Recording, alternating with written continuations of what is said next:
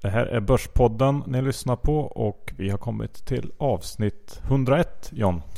101. Det är ju A-kursen i alla amerikanska universitetskursnamn. Ja, det är det. Men eh, det ska vi inte ha idag, någon nybörjarkurs, utan vi ska gå in på eh, rapporter va? Ja, Börspodden är ju expert level direkt. Och eh, du är ju expert och jag är semi-expert. Så att eh, vi kör väl. Men vi har ju ett budskap från vår sponsor med. Det har vi. Tessin.se som väl alla känner till vid det här laget. De pysslar ju med crowdfunding för fastigheter på nätet. Och eh, som vanligt har vi pratat med dem. Varsågod och lyssna. Hej Jonas på Tessin. Hej! Vad är det egentligen för avkastning man kan eh, förvänta sig om man investerar i fastigheter hos er? Eh, vi försöker ha en ganska bred eh, liksom, portfölj av olika typer av projekt. Eh, men de flesta brukar ligga, beroende på typ, eh, mellan 10 och 15 procent. Eh, vi har haft projekt tidigare som har legat lite högre. Eh, där man har 18 procent på 8 månader. Men normalt sett så 10 till 15. Så John, då har vi sagt det. Har vi något annat att säga innan vi kör igång? Eller är det bara att rulla på? Vi rullar, vi rullar, vi rullar, vi rullar.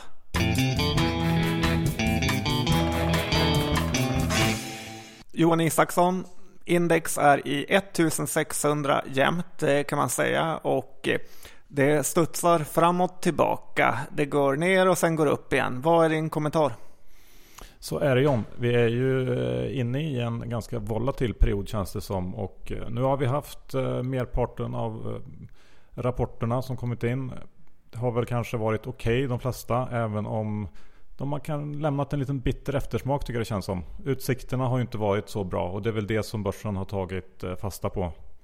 Eh, vi studsade upp ganska rejält efter att Greklandskrisen temporärt löste sig. Men nu eh, börjar vi ge tillbaks mer och mer här för varje dag som går känns det som. Ja, Sverige är upp över 10% för året ungefär och de krokarna. Men USA är på negativt territorium och vi har haft en massa rapporter från staterna. Har du något att säga där? Ja, jag har tittat lite extra på just rapporterna och rapportperioden i USA inför det här avsnittet. Och om vi börjar med att kika på bolagen i S&P 500 så kan man se att eh, det förväntade utfallet under Q2 och då har man mixat ihop Eh, de bolag som rapporterat redan, vilket är ungefär hälften. Och eh, estimaten på resterande bolag som ska rapportera. Så förväntas omsättningen att falla med ungefär 4% samtidigt som resultatet väntas minska med ungefär 2,2% year over year under Q2. Och de här siffrorna kommer från FactSet. Är inte det mycket dollarrelaterat? Det är väl eh, säkert en hel del dollar och så kan man ju även göra den lilla räkneövningen att man exkluderar eh, energi och råvarusektorn. Och då har vi ju helt plötsligt eh, en vinstökning på 4,1% och en omsättningsökning på 1,8%. Så att det börjar märkas ganska rejält eh, det här råvarufallet vi har haft sista tiden eh, i bolagens rapporter. Ja, för de amerikanska oljejättarna har ju inte rosat börsen direkt. Nej, precis John. Och S&P 500 Energy den sektorn... Radiostationen? Nej, den sektorn med bolagen inom råvarusektorn. Den stängde faktiskt ner för den tolfte veckan i rad förra veckan. Och eh, man får faktiskt gå tillbaka till 1989 för att hitta en sämre period för de här bolagen. Och samtidigt tittar man på den andra sidan, det vill säga skuldsidan. Alltså eh, de här bolagens eh, obligationer. Så har de tappat 8% på månad. Största rörelsen sedan 08. Så att det händer grejer i råvarusektorn. Ja, det får man verkligen säga. David Einhorn gjorde ett bra call när han valde att korta skifferbolagen i USA. Det gjorde han John. Det är därför han tjänar massor av pengar. Men eh, om vi ska titta på, på eh, storbolagen i övrigt i USA så har vi ju eh, ett par av de här nya tidens internetbolag som ändå kommit in och överraskat. Senast här i förra veckan så var det Amazon som drämde till med en vinst. Lite oväntat. Ja, det fick kursen att verkligen ralla. Den var väl upp över 15% under en viss period. Ja, och eh, Google som ju också varit lite sådär uträknad på slutet smällde till med en eh, superrapport och var väl också upp 15-20% på sin rapport. Ja, västkusttradern förlorade lite där i sin blankning. Ja. Eh, men det är väl lite sådär som du sa om vi ska gå tillbaka till det med dollarn. Att tittar man på många av de här stora multinationella amerikanska bolagen så har de tappat year over year i sin försäljning. General Electric, JP Morgan, Microsoft, IBM, Citigroup, Johnson Johnson, eh, Pepsi, Coca-Cola, Honeywell, Microsoft, ja, American Express. Listan kan göras lång. Så det är inte bara energibolagen som tappar utan eh, de har lite problem med valutan och det börjar också synas. Och går man in och kollar i, i rapporterna så eh, kan man hitta ett par teman som eh, VDarna där borta tycker är lite extra viktigt och som de har kommenterat lite mer än vanligt på. Tycker jag mig kunna se. Och nummer ett, förutom då hur det går i Europa, eh, är ju då Kina som är högt upp på agendan att prata om. I conference calls och liknande. Ja, då lär de fått vara ganska oroliga just nu. Ja, det är lite både och där. Eh, man märker ju att det finns en stor oro, men samtidigt så... Eh, jag läste till exempel att Yum, Yum Brands, bolaget som driver... Um, Burger King och KFC. Precis, stora i Kina. De eh, är fortsatt bullish on China som de skriver och eh, de kommenterar en fråga kring det här med hur aktiemarknadens nedgång i Kina skulle eventuellt kunna påverka deras eh, business där med att eh, säga att de inte har sett någon impact alls av det här. Och jag läste också att Nike eh, var ute och var rätt bullish när det gäller Kina. Så det är väl lite, lite både och där. Man har inte sett riktigt effekter av det här än. Så att eh, vi får se. Men det är ändå någonting som de kommenterar ganska eh, frekvent kring. Den andra stora grejen som man pratar mycket om är ju hur fallet i råvarupriser slår. Och eh, förutom det uppenbara att det är dåligt för bolag som eh, bryter och pumpar upp olja och eh, metaller. Så den andra sidan är ju då kanske framförallt eh, olika typer av restaurangbolag och eh, firmor som kan ta del av den här gas dividend som man kallar det i USA. Alltså de extra pengar som eh, folket får i plånboken eh, efter att ha tankat. Och jag läste att McCormick och Company Kryddbolaget Precis de säger sig ha sett, eh, kanske inte att folk äter sådär jättemycket mer. Men att man äter lite dyrare saker. Och att eh, det är mer eh, add-ons, alltså att man köper kanske lite extra vin, eh, efterrätt och så vidare.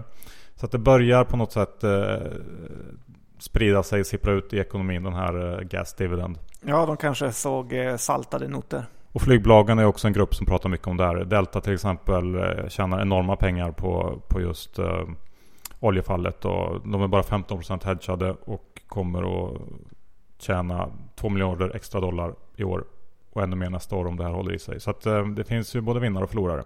Verkligen. Har du sett något eh, om det här? Ja, det jag tänker på som är lite intressant det är att eh, Facebook nu är större än General Electric. Vilket i sig är ju en era. För under hela min uppväxtperiod så har man ju hört att General Electric är världens största företag. Och nu har alltså Mark Zuckerbergs skapelse gått förbi. Vad gäller Apple och Amazon så läste jag att eh, Apples vinst är 118 gånger så stor som Amazons, vilket är eh, ganska saftigt. Och värderingsskillnaden är inte i närheten av den. Nej, men eh, ja, det, är, det är fascinerande det där. Man måste all... Sen måste man alltid komma ihåg när man pratar om Amazon att det finns mycket dolda vinster i den där. Det stod att vinsten från internetförsäljningen var uppemot 1,8 miljarder men de plöjer ner all de här pengarna i nya projekt. Så därför ser vinsten mycket sämre ut än vad den egentligen är. Och Johan, Chipotle, vårt eh, lilla hatrestaurangobjekt i USA som vi inte tyckte leverera, levererar inte heller på rapporten. Nej, det uppmärksammades på Twitter såg jag. Det var inte någon, eh, någon höjdare och eh, de växer inte alls i närheten av tillräckligt för att motivera den värdering de har. Så där ska man nog akta sig fortsatt. Och slutligen så har Wells Fargo blivit eh, världens största bank. Och Warren Buffett har gjort det igen. Kul, lite plåster på såren där från IBM. Men en annan, jag tänkte också gå in lite på en annan sektor i USA som det inte pratas så mycket om här hemma i Sverige. Och det är ju den amerikanska biotechsektorn. Som har varit eh, glödhet sista åren. Och eh, jag tycker att det liknar lite av en bubbla, eh, värderingarna där. För ungefär ett år sedan så sa ju till och med Gällen att de tyckte att värderingarna i sektorn såg stretchade ut. Och sedan dess så har biotechindexet eh, rallat med ungefär 60%. Vad gäller att kommentera biotechindex? Ja, så förra sommaren gjorde hon det. Men det var, det var lite tidigt. Och själva liksom, bullcaset i det här är väl dels att, att man hävdar att nu har man de här bolagen nya teknologier som eh, liksom ska revolutionera biotech och att ja, man helt enkelt kan eh, göra nya revolutionerande mediciner på ett säkrare och bättre sätt. Och även att FDA, FDA som ju har varit ganska hårda sista åren ska ha blivit lite mer eh, snälla i sin bedömning och släppa igenom lite mer läkemedel. Jag vet inte riktigt hur, hur det eh, stämmer. Även den, den här demografiska utvecklingen som vi har pratat en del om är väl någonting som eh, håsarna använder för att eh, motivera uppgångarna. Men hur ser värderingarna ut då? Jo, Berätta. Jag kan göra det. 2013 då handlades eh, Nasdaq Biotech Index till 4,4 gånger eh, book value och 26 gånger kassaflödet. Redan då kan man ju tycka att det är lite stretchat men nu 2015 lägger vi på 9 gånger book value och 50 gånger kassaflödet. Så att man kan ju helt lugnt säga att det är en hel del framtida förväntningar inprisat i det här indexet nu. Jag som gammal bioinvent-investerare tyckte snarare att det lät eh, billigt. Du får tänka på att det är väldigt många stora Astra-liknande bolag också med i det här. Eh, det är ju inte bara små forskningsbolag utan eh, ja, det, finns, det är bolag som är mogna redan. Det ska man komma ihåg. Jag har ju såklart varit kort eh, Nasdaqs biotechindex merparten av det här året. Och det har varit lyckat? Eh, ja, inverterat kan man säga. Eh, men i fredags så kom faktiskt någonting som kan vara ljuset i tunneln för mig. Berätta. Jo, det var jättebolaget Biogen som sänkte sina prognoser för helåret. Vilket fick aktien att rasa med 20%.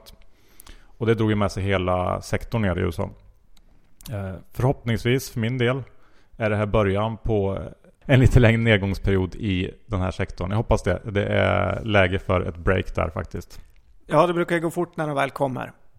Ja, men ska vi gå in på någonting som eh, inte har gått jättebra på slutet utan tvärtom?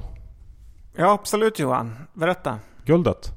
Guldet har inte gått bra. Mikael Syding berättade att han var jättelång. Det har nog inte varit fantastiskt för honom. Jag såg att för första gången sedan man började mäta eh, positionsriktningen i, i mm, guld sen 2006 så, så ligger folk nettokorta nu. Så att det är väl helt klart så att eh, synen på guldet har, är extremt negativ just nu.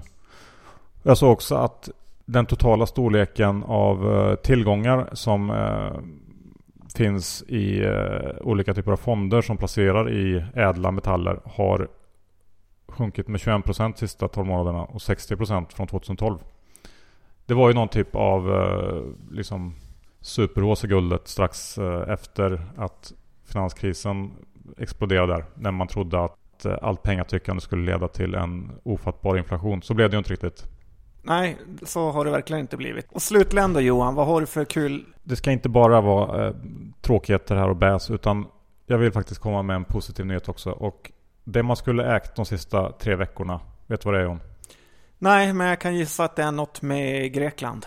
Det stämmer. Det är deras obligationer som eh, deras 2017 obligationer som faktiskt har gått upp 80%, 85% sista tre veckorna. Yielden har gått från 63 till 19%.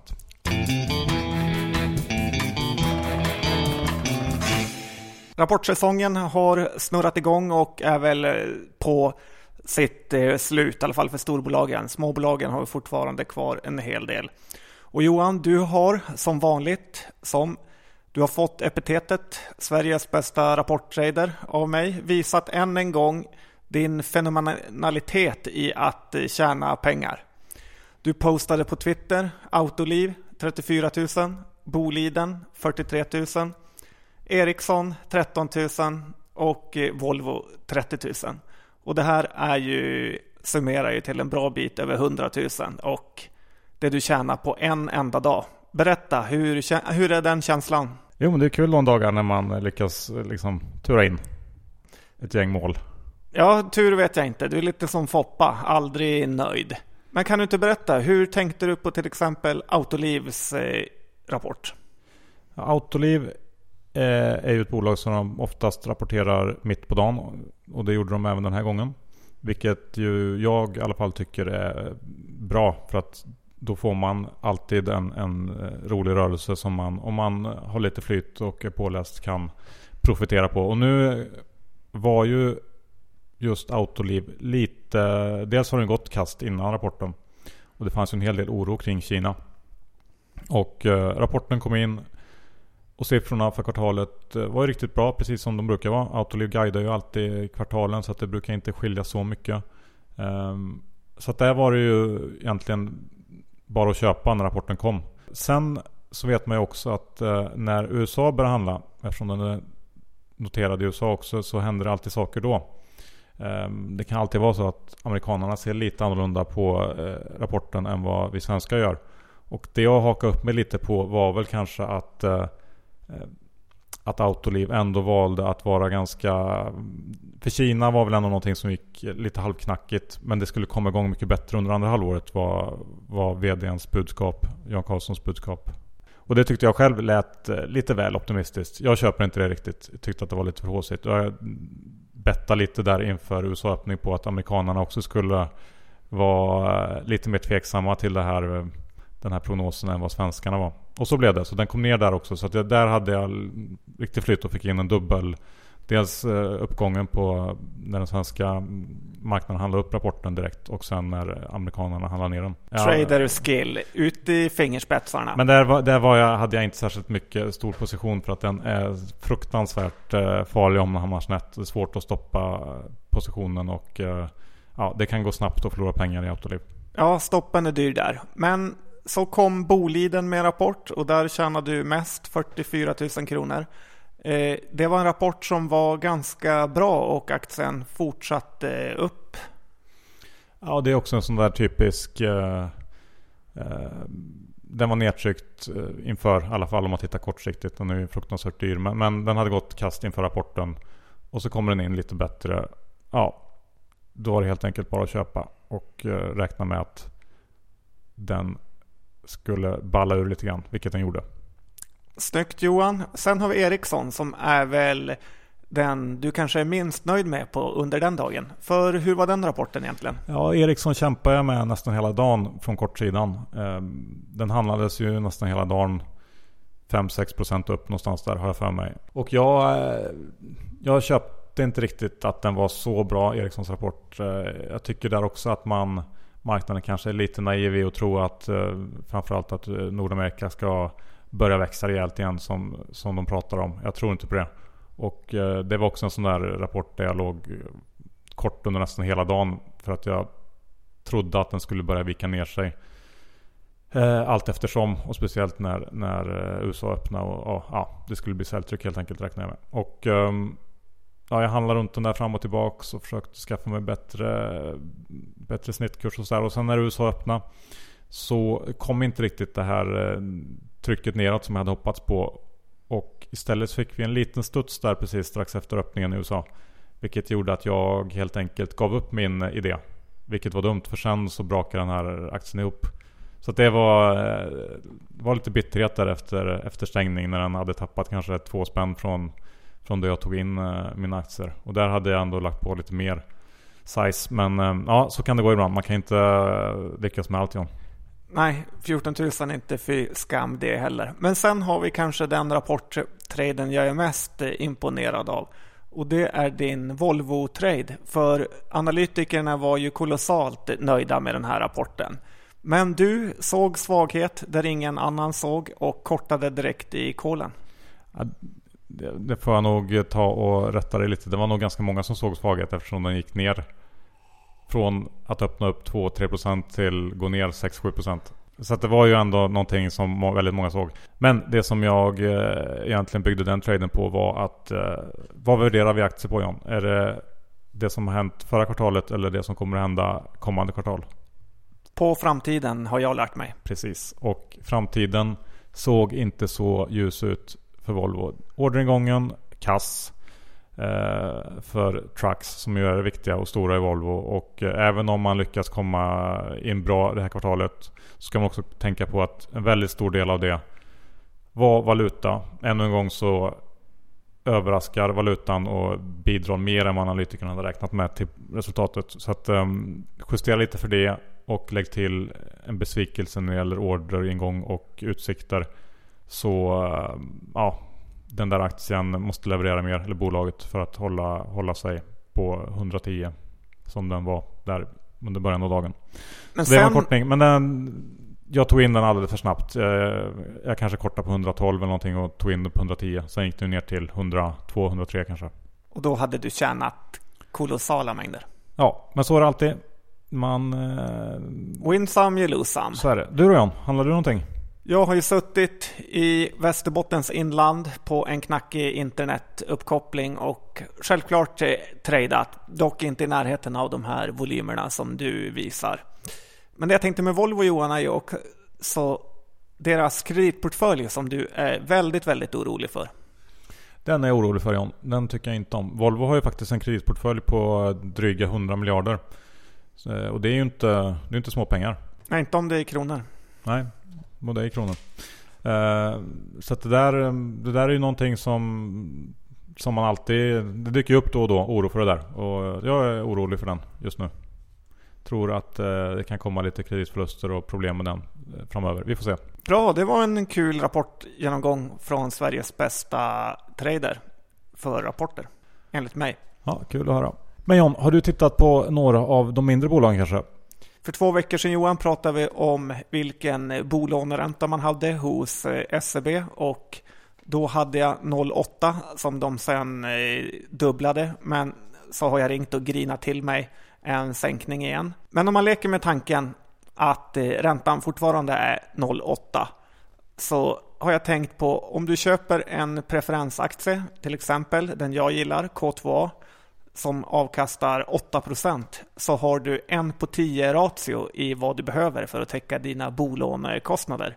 Och eh, det är ju en ganska spännande sak. Så antingen så försöker du kräma ut lite mer pengar av din bank för, för att stoppa in i en preff eller så stoppar du in en del av ditt egna kapital. Så täcker du alla dina bolånekostnader på ett ypperligt eh, sätt. Ja, det låter ju bra. Man kanske ska i och för sig eh, binda räntan i alla fall med en del. Om det, man vet ju aldrig. Tänk om räntan börjar stiga. Ja, det kan hända och eh, preffarnas bolag kan ju faktiskt gå käpprätt som vi har sett med Eniro. Ja, det är ju inte alls omöjligt. Men risk-rewarden eh, på en på tio för att täcka sina bolånekostnader tycker jag är väldigt spännande. Ja. Sen har ju Studsvik kommit med rapport Johan och eh, den var faktiskt eh, ganska bra för första gången på väldigt länge. Ja, jag noterar också det. Kassaflödet eh, väldigt uselt, men jag tror inte det här bolaget ska behöva göra nyemission och då kan det vara väldigt intressant. Jag har i alla fall köpt och ska följa utvecklingen. Spännande. Sen har vi Sveriges Amazon-kopia, fast kanske hundra gånger sämre, Qliro. Ja. Jag tycker också det här är ett intressant bolag som borde ha något att ge. Johan, du gav det riktkurs 13 kronor när den stod i 20. Ja. Och nu är den här. Köper du? Nej, nu är den väl då i så fall rimligt värderad med mina mått mätt. Så att eh, den får någon ner mer. Nej, men jag, jag, ska... Det är klart att det kan finnas intressanta aspekter av Qliro. Men jag tycker att... Eh, jag tror inte på det. Jag tror inte de kommer lyckas med sin eh, finansieringslösning. Och eh, deras eh, portföljinnehavare, så att säga, tycker jag inte heller eh, visar någon slags jättepotential Eh, eller tillväxt eller framåtanda. Så att, eh, nej, eh, för min del avvaktar jag. Men jag ser väl varför en sån mer riskvillig investerare som du kastar in det här. Precis.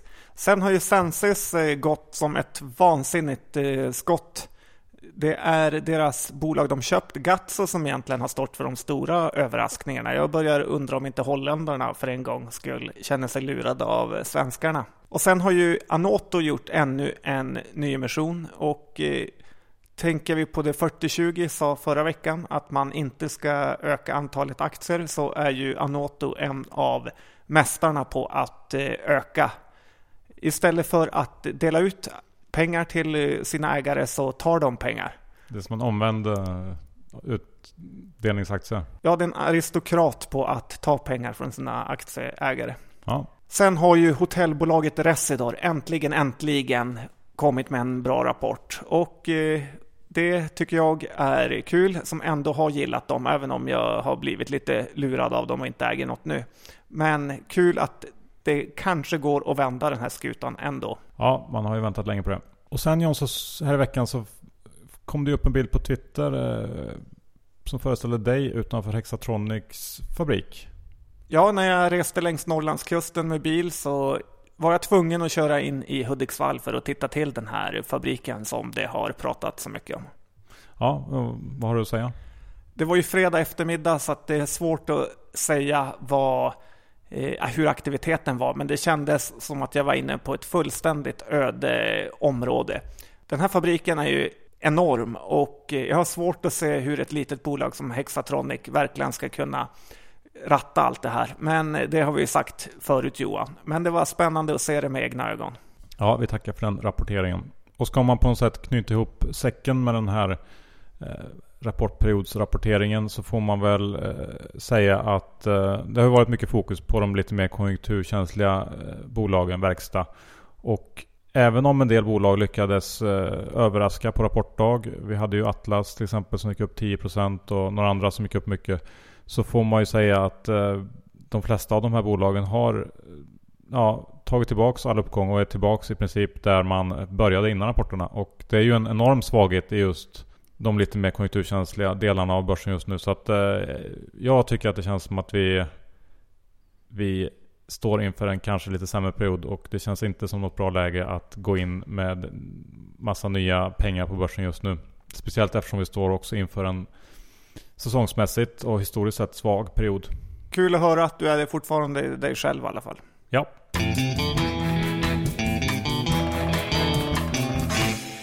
Sådär Jan, avsnitt 101 avslutat. Vi eh, får börja med, eller avsluta med att tacka Tessin.se.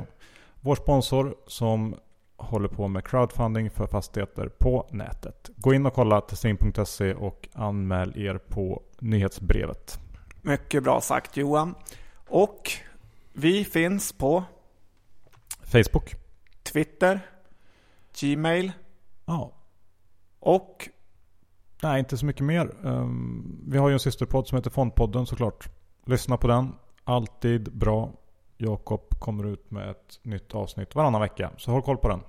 Och vi får inte glömma vår disclaimer. Vilka bolag som vi pratat om idag John, har vi något innehav vi positivt som negativt. Jag, Johan, har inte någon aktie i något av bolagen vi pratat om. Hur är det med dig John?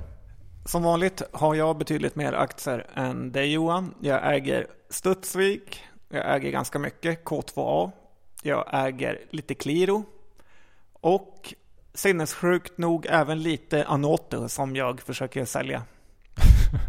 ja. ja, jag får väl säga i och för sig. Jag är ju, jag är ju kort eh, biotech-index i USA men jag har svårt att se att det ska vara någonting som påverkar eh, utvecklingen där. Så att, eh, men jag tar med det ändå. Bra! I övrigt eh, har vi inte så mycket mer att säga utan eh, ha det fortsatt fint i sommar så hörs vi om en vecka igen. Tack och hej! Hej!